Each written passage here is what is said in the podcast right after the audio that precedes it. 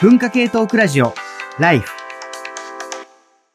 書評系叩きラジオバナナ。メインパーソナリティの倉本沙織です。今回は2021年12月27日放送の TBS 文化系トークラジオライフ。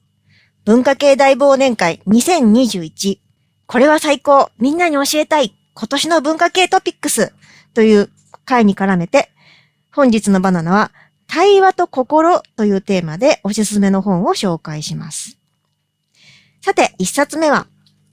じゃん。金原ひとみさんの Meets the World。集英社から出ている本です。あ、これは、えっと、これから観光予定の本ですね。えっと、早いところはもしかしたらもう書店に並んでるかもしれないですけれども、年明け1月10日に発売になる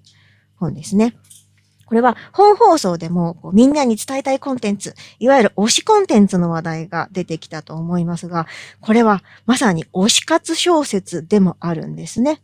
この主人公のゆかりというのは、焼肉の擬人化漫画をこよなく愛する、不女子の女の子で、焼肉の擬人化です。いや、肉をそのキャラクターに見立てて、こうその中の臓物系の関関係性に思いを馳せたりとかして、まあこう、推し活をしている女の子なんですけれども、この子がたまたま、こう、キャバクラ嬢に出会いまして、そのキャバクラ嬢が騎士燃料を抱えている。つまり、あの、要するに、こう、死に対してものすごく近い女性なんですね。で、こう、死にたいキャバ嬢と推し活に邁進する不女子の女の子が出会ったことで、こう、あの、二人の向かう先っていうのがどういうふうに展開していくのかという話なんですけれども、これすごく面白いのが、こういう対照的なキャラクターが二人出ると、どうしても例えば、この地味系女子と派手系女子が出会ったら、恥系、派手め系の女子に、こう地味系の女子が背中を押されるみたいな展開になりがちだと思うんですけれども、ある意味、徹底、鉄頭鉄尾、このゆかり、女子のゆかりというのは変わらないんですよ。むしろ対話することで、自分自身というのがどういう人間なのかっていうことを確かめていくんですね。で、それがこの推し活に邁進するこのゆかりの姿がどんどん輝いていく過程というのとも重なって非常に読み応えがある面白い本になっております。2冊目。木村久美さんのあなたに安全な人。これは川出消防新社から出ている本です。これはコロナ禍のもと、奇妙な共生生活を営むことになった男女の物語なんですが、まあ舞台は本当にこの人の噂というのがあっという間に回って、それがある種のこう噂の種、娯楽の、娯楽の種になってしまうような閉鎖的な空間なんですね。で、そこで、こう、周囲から阻害されてしまった。例えば女性の方は、東京ですごくあの苦い経験を抱えて出戻りして帰ってきて、今はもう両親もいなくて一人で暮らしている。本当に周りの気配に怯えるようにして、コロナ禍で一人で暮らしている。もう一人の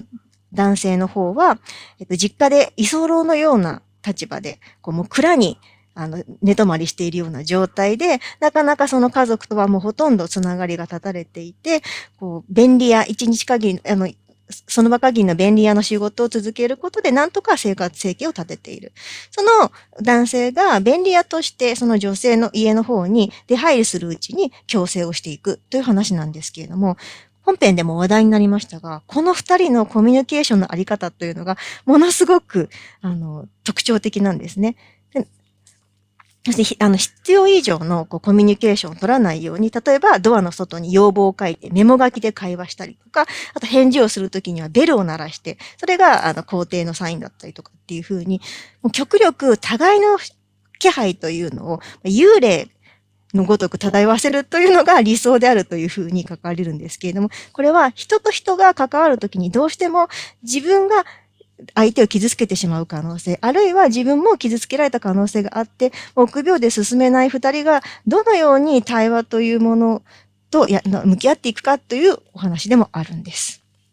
まあ、人との存在とどのように向き合っていくかという問題でもあると思います。この一冊もぜひ、今だからこそ読んでほしい一冊です。東畑海人さんの心はどこへ消えた？文芸春秋から出ている本です。こちらはですね、昨年、いるのは辛いよで、おさらぎ二郎論壇賞と紀ノ国屋人文大賞を受賞した臨床心理士の戸畑海人さんのエッセイです。カウンセリングを通じて出会った人々のエピソードを紹介しつつ、人間の心のありようというものを模索していく工程になっています。これ、タイトルに注目してほしいんですけれども、心はどこへ消えたというタイトルですよね。心とは何かではなく、心とはどこにあるのかという問いになっている点が重要なんです。この本の中で、東畑さんは心というものについて、他者とは異なる自分だけの孤独に心が宿るというふうに表現しているんですね。この自分だけの孤独というものを知るためには、大きな物語ではなく、小さな物語、つまり一人一人の声を認識して耳を傾ける必要がある。結局対話とは他者を知って自分を知ることでもあるということでもあるんですね。で終わりの方の章でこんな言葉が出てきます。ここには心が二つある。私の心と読者であるあなたの心だ。心が一つ存在するために心は必ず二ついる。一冊読み終えた時にこの言葉の意味があなたの中に宿ると思います。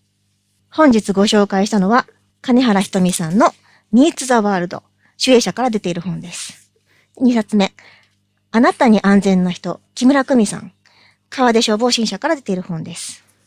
三冊目。心はどこへ消えた東畑海人さん。文芸春秋から出ている本。この3冊でした。では、書評系叩きラジオバナナ。お相手は倉本沙織でした。